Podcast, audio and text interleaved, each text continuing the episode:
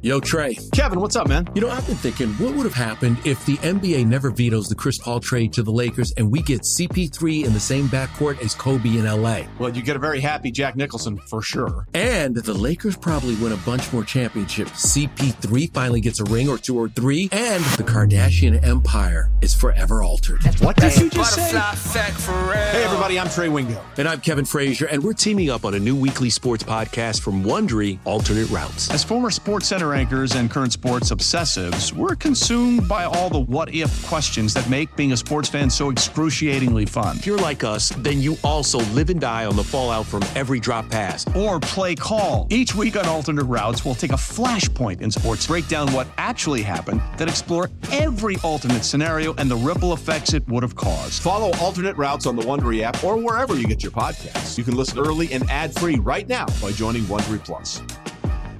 Presented by T-Mobile, the official wireless partner of Audacy Sports. With an awesome network and great savings, there's never been a better time to join T-Mobile. Visit your neighborhood store to make the switch today. It's the amazing Rico Brogna podcast with your host, Evan Roberts. Welcome to Rico Brogna, where we predict the 2023 New York Mets. And we bring in a guy who I agree with like 95% of the time. The man who proclaimed that we won the division in June, and now that's his most infamous thing. The overnight host of WFAN, the star of SNY, Sal Licata. Sal, how you doing? Do man? we really agree 95% of the time? No. No, way. We disagree at least that amount of time. I'm pretty good, man. I'm excited for the season.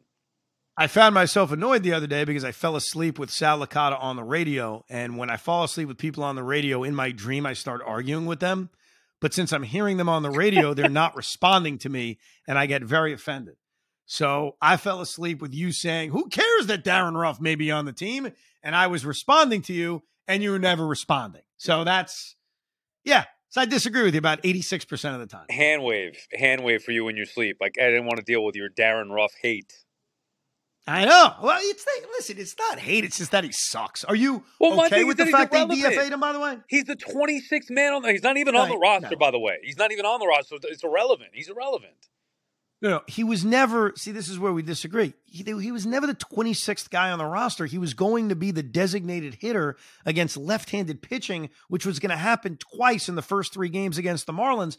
That's not the 26th guy on the roster. Tim Locastro is the 26th guy on the roster. I agree, but Darin Ruf was going to have a prominent role on this team. No, No, I don't think he will. Well, see, my bigger issue is that, like, Vogelbach is a problem. He's a Mhm. prominent figure on this team who's going to be starting in their lineup at DH. He's a prominent figure. That to me is where the focus should be, not on Darin Ruf, who, yeah, all right, he's one of the last guys on the bench. You don't want to give him 26, fine. He didn't even make the friggin' team. And not only that, if he did, yeah, he was going to be platooning against lefties. That's it. And if he didn't get the job done, he was going to be cut anyway. So uh, Vogelbach's a bigger issue for me. That was my argument or my point. Yeah, I so here's the thing with Vogelbach. I think that when he faces right-handed pitching and you keep him exclusively in that role, he's proven he's a productive player. Bull like last crap. year, he was. bull crap. What do you mean bull crap? How's that crap. bull crap? Bull crap. What does he do? He walks. Well, he, he walks, he gets extra base Oh, hits, well, he extra hits for a little hits? bit of pop, not enough Bull, pop. bull crap. He's a he's a guy who cannot run. He cannot field. He does not hit for average, and he does not hit with power. So again, I ask, what does he do? He gets on base. He looks for walks. He gets on base. He clogs the base paths. Well, he's not fast and he's bad defensively. Obviously, I don't disagree with that. But against right-handed pitching, he hits for power. He gets on base. He's a productive player against right-handed pitching. Had- That's what he's he been 18 throughout his career. He had 18 homers last year total. That's that's power to you. Well, no, he he did not hit for enough power when he came over here. He didn't produce as much as the hope was based on what he was doing in the first half of the season with Pittsburgh. Now he wasn't as bad as Darin Ruf by any stretch, Dude. but he wasn't productive enough. Here's that's the bottom sure. line. You know what he is? He's a good brewer. He's a good pirate. He cannot be a New York Met on a team that is trying to win a World Series. Go get a real DH. That's my issue. They didn't have the options there at the deadline last year. Fine, I understand it. They have to do better than Daniel Vogelbach. That's the bottom line. Well, I think that we're going to see how he produces in the first half of this season. If he doesn't produce enough, either the internal options of a guy like Brett Baty becoming the DH or being aggressive at the trade deadline, much more so than we saw last year, and getting more productive players. Right. But I think for now he's going to get a crack at it. I wasn't overly concerned about spring training. Spring training's weird. Like Tommy Pham did nothing. Eh, does that mean he should never get an at bat for the New York Mets? Probably not. Like spring training is. I think sometimes, like with Ruf, it, it mattered more because he was so bad last year that he continued it. But for certain other guys, it doesn't matter. I also don't I'm think serious. I don't think Ruf was healthy. So they could say, you know, that he was, but I think it was up and down, plus the production or lack thereof last year, plus the bad spring. what the hell is going on? What are you like related to him? Like what? Why No, are you I'm just- going out of your way to defend this bum yet Vogelbach? You want to call him a fat I- slob? I'm Like, not what's up with defending? Ruf. I'm saying that part of the reason why I think he got released was I don't really believe he was 100% healthy. Plus, he wasn't very good. I'm not defending Ruf. I just don't understand all the fuss about it. Like, did you really think Darin Ruf, let's say he made the opening day roster, did you really Yeah. think Darin Ruf is going to be a significant part of this team moving forward? He wouldn't have been I on the thought he anyway. was. No, no, I thought he was going to play against every left-handed pitcher. Yeah, why all else is year, he there? all year, Yeah. and then no, no, no, no, no, no. Okay, Not all year. At some point, they would have realized what we all realize, which is he sucks, and they would DFA him.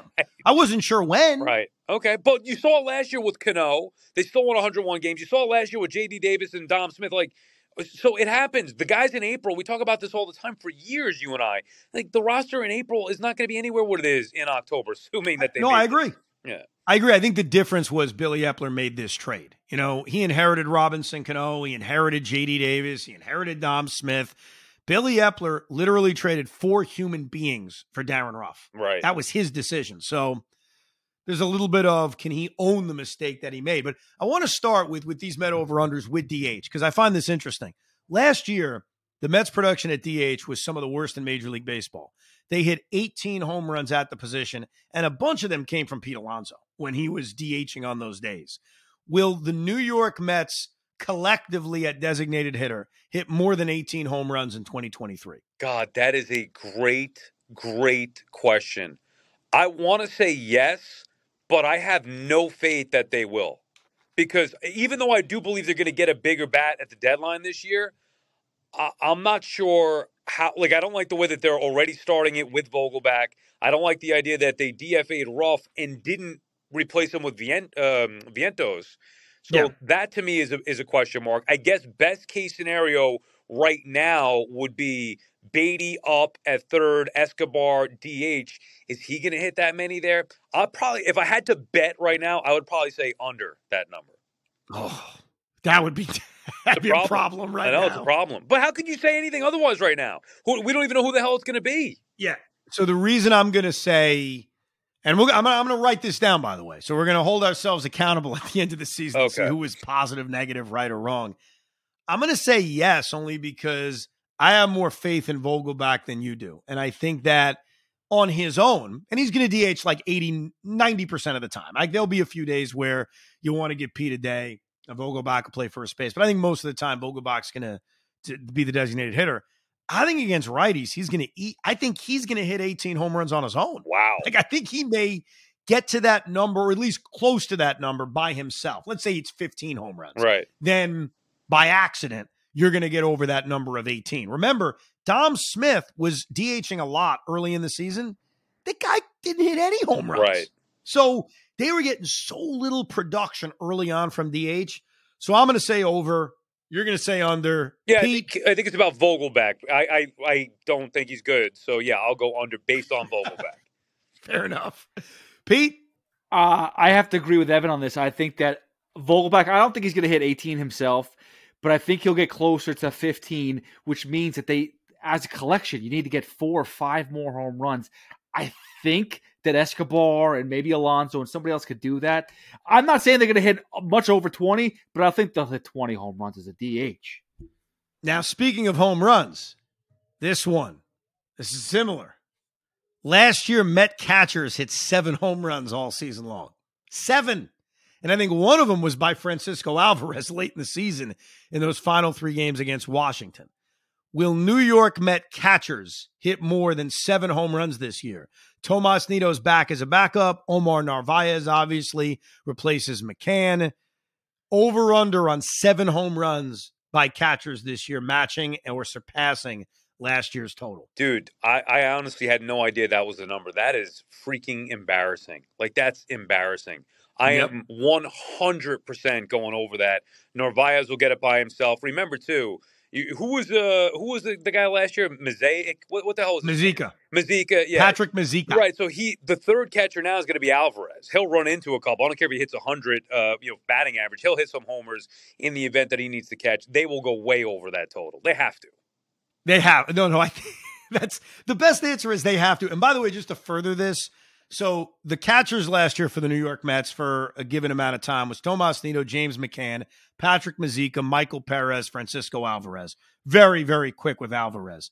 Combined, they had an OPS of 569, which was 26th in baseball. Combined, they hit seven home runs, which was 29th in baseball, and they hit a combined 217. That so wasn't so even you know, worst. That wasn't even the worst in baseball. no, I know. 29th? I this- Holy I cow. thought the same thing. When I saw that, I was like, wait a second, there was another team that was worse? How's that possible? Uh, I'm going to go with, I, I got to go with yes, just like you said. I know Narvaez has been up and down, but he did hit 22 home runs in a year once. So he should be able to get to that number by himself. Are we going to all go yeses on this, Pete? Yeah, there's no question. I, again, I think Narvaez will get 10 plus home runs, so I think I'm com- I don't think Nido will have more than one, but I think Narvaez will have 10 home runs. Passion, drive, and patience. What brings home the winning trophy is also what keeps your ride or die alive. eBay Motors has everything you need to maintain your vehicle and level it up to peak performance from superchargers, roof racks, exhaust kits, LED headlights, and more. Whether you're into speed, power, or style, eBay Motors has got you covered. With over 122 million parts for your number one ride or die, you'll always find exactly what you're looking for. And with eBay Guaranteed Fit, your part is guaranteed to fit your ride every time or your money back. Because with eBay Motors, you're burning rubber, not cash. With all the parts you need at the prices you want, it's easy to turn your car into the MVP and bring home that win. Keep your ride or die alive at ebaymotors.com. Eligible items only. Exclusions apply. All right. Speaking of catcher, Francisco Alvarez, the date of Francisco Alvarez's call up. Now, I disagree with something you just said, Sal. I don't think he's the third catcher. I think if somebody gets hurt, they're going to go to Michael Perez again. They're Wow. going to go kind of depth and, hey, we need a guy who can play the position. Francisco is still learning. So I'm not as confident that Alvarez gets any kind of call up before September, barring something bad happening, which is what Buck said. And I, I get why he said it. His point was if Alvarez has to come up early, something bad happened. Either a bunch of guys got hurt, we're getting so little production from the right handed DH. I don't think it's necessarily a compliment to Alvarez if he's called up. So I'm going to believe Buck, even though Buck now lies to us when he says Darin Ruf's hitting 650 on the backfields, which was just such crap that he said that. I hated that. Merry Buckmas to you, He Sal. was when I got joking freaking Buck saying that. around. Come on. It wasn't funny. Yeah. It wasn't funny. Yeah. I'm going to say September 7th. I, I think they're going to wait, and I think it's going to be in September. And for some reason, seven is a lucky number to me. September 7th. Sal? I'm going way before that. I mean, you want me to pick an exact month here? Sure. There, there, he will be up. I don't know. Look, I mean, throwing a, a month at the wall, whatever. But the reason he will be up is because they will need a DH. So it's going to be deep into the year because they want to make sure his game is tight or as complete as it can be. I would say post All Star break, I'm going to go maybe end of July, something like. I'll go. I'll go July, the month of July. I think you'll see Alvarez. All right. Yeah, I mean, so that would be like a pre trade deadline call up, Right. which is, I don't know how you felt about this. That's what we all, or me and Pete wanted last year before they made any trades. Hey, let's see what the kids got. Let's call them up now. Right. Let's see them against left handed pitching. Let's see. And obviously, it never happened. They waited so long to call up any of their young players last year. Uh, I'm gonna go the exact opposite of you guys. I'm saying May May. first, 2024. How's he getting called up? 2024. Oh. He got me. Yeah. yeah, he's not getting called up this year at all, guys. I'm sorry. They've made that known. Michael Perez, as you said, is going to be the backup. barring Nido and Perez and Narvaez all getting like you know COVID at the same time, he's not getting called up this year. Sorry. Wow. Well, you had me for a second. I forgot what year it was. Yeah. It's like 2020. Oh, May. Oh, that makes sense. Yeah, I I'm trusting the Mets. The the Mets have basic. If you, if we're going to trust what Billy Eppler says and what Buck Showalter says, you know, and I think for the look, sometimes they're going to give us misdirection, but I think their plan is for this guy to be in the minor leagues all year. And if they struggle against left-handed pitching at DH, I think clearly Mark Vientos is going to be the first guy. So it it would take him failing then before Alvarez gets the call. Which which I do think is very possible. Like You're not high on Vientos? Are you? I mean, nah, not really. I'm not. I can't look. I'm not high on Mark Vientos. I I believe he earned the opportunity for us to take a look at him for an extended period of time. I don't think we ever got that last year. I thought he was productive in spring training. The times I saw him, even against left-handed pitching. So it's more that's the guy next in line to get the opportunity, especially before the trade deadline. Because what if you give this Right. guy a chance early on and he's really productive? Maybe they don't need to trade for a big bat at the deadline. Maybe that big bat's already there. Or so I'm more of just trying to figure out what he is before the deadline. well, what if they feel like he's not going to be impactful and they don't want to expose him and they could use him as a trade piece at the deadline? It- it's always a possibility Right. that that's what they're thinking, that they don't believe in him. I, I know that last year, clearly Buck didn't love him because Buck made a comment about someone said, Hey, Vientos had a really good year. And Buck's like, How? Almost like describe to me how he had a good Right. year. Because I think he and others were down on his defense, which I get. That's a big part of baseball. But- Something something that I heard while I was down there uh, last weekend was that they Vientos was not a hard worker oh, and that it took until oh, I forget the exact injury. Was it Escobar that went down that they brought up 80? Baty, yes. When that happened, then it was like a light bulb for Vientos like, oh crap, I better get moving here. And he started to maybe pick it up a little bit with the work. So maybe that's why he was behind. Maybe that's why Buck wasn't Maybe. in. But that's something that I heard while down there. Yeah, well, the key is, has that changed? That, that's the most I important do. thing to I like- do think it has. Okay. I do think that it has now because, like I said, Vientos was like, if he's seen Baty get called up before him, maybe he feels like now he could go out and take extra batting practice and work Right. a little bit harder while he's down there to get his way up, earn his way up. Interesting. Interesting. Uh, speaking of Baty, and I, I, I was I'm debating if I should make this third base or games overall because Baty could come up and end up DHing a lot because of his defense. But then again, Eduardo Escobar is no you know Brooks Robinson at third base. Who will end up starting more games this year? Eduardo Escobar, Brett Baty. Escobar is going to get the head start, but Baty is the top third base prospect in all of baseball. He's clearly close. He can get called up at any moment, especially if Escobar has a tough start to the year, and Escobar can end up becoming the right-handed DH. Uh, do you stick with Escobar, or do you think Baty has a chance to actually start more games than him? Great, another great one. I'm gonna say it's gonna be close to a split. I'll favor Escobar because he's got the head start, and I do think Escobar is gonna have a good year. He's one guy I think is gonna have a bounce back. So in the event Baty does come up, I think it's gonna be more about Escobar moving to the DH spot, and I think it's gonna take a lot for that to happen initially. So I'll probably give Escobar a three plus month head start over Baty. I agree with you. I think the, the number one thing I agree with is I think Escobar is going to have a big year. I think that's one of the big differences offensively between last year and this year.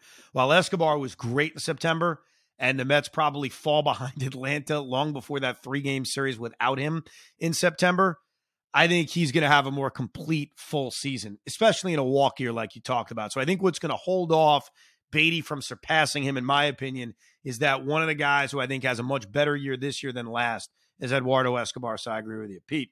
You said though this is just for third base or this is games in total. I, you know, I'm going to say games in total because Baty could be hurt by that because there's a chance Ba- if Vogelbach sucks the way Sal mentions, and maybe they move on from him and say, "Boy, this guy's terrible." Baty could end up becoming the left-handed DH, and even though Baty's looked better defensively at third, I wonder who they would prefer defensively. So.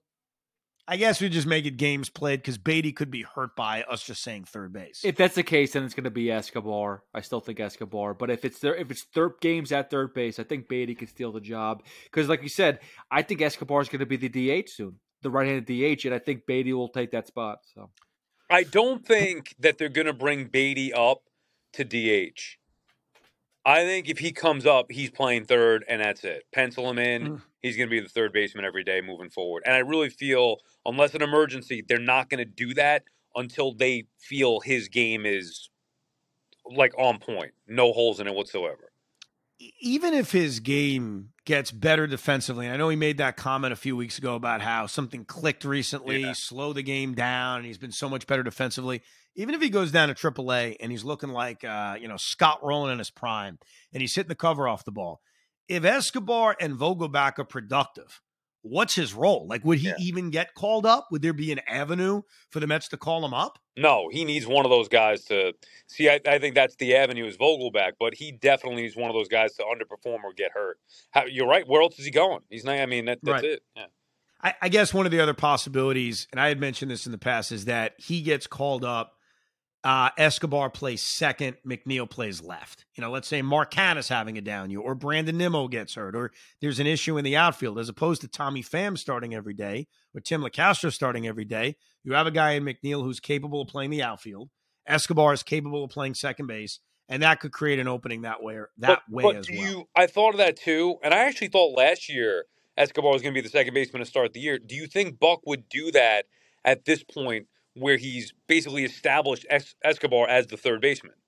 I, I think he has to because the Mets don't have a lot of outfield depth. If something happened to Nimmo or something happened to Marte or Canha gets hurt, who's playing the outfield? Does Right. any of us want to see Tommy Pham play every day? No, they need an outfield. They needed one anyway. So They, they need one anyway, and Jeff McNeil's capable of it. Right. And if he goes out and plays the outfield, that creates more openings. Now, they could simply, like you said, keep Escobar third. Let's say play Guillorme at second base. Sure, they could do that.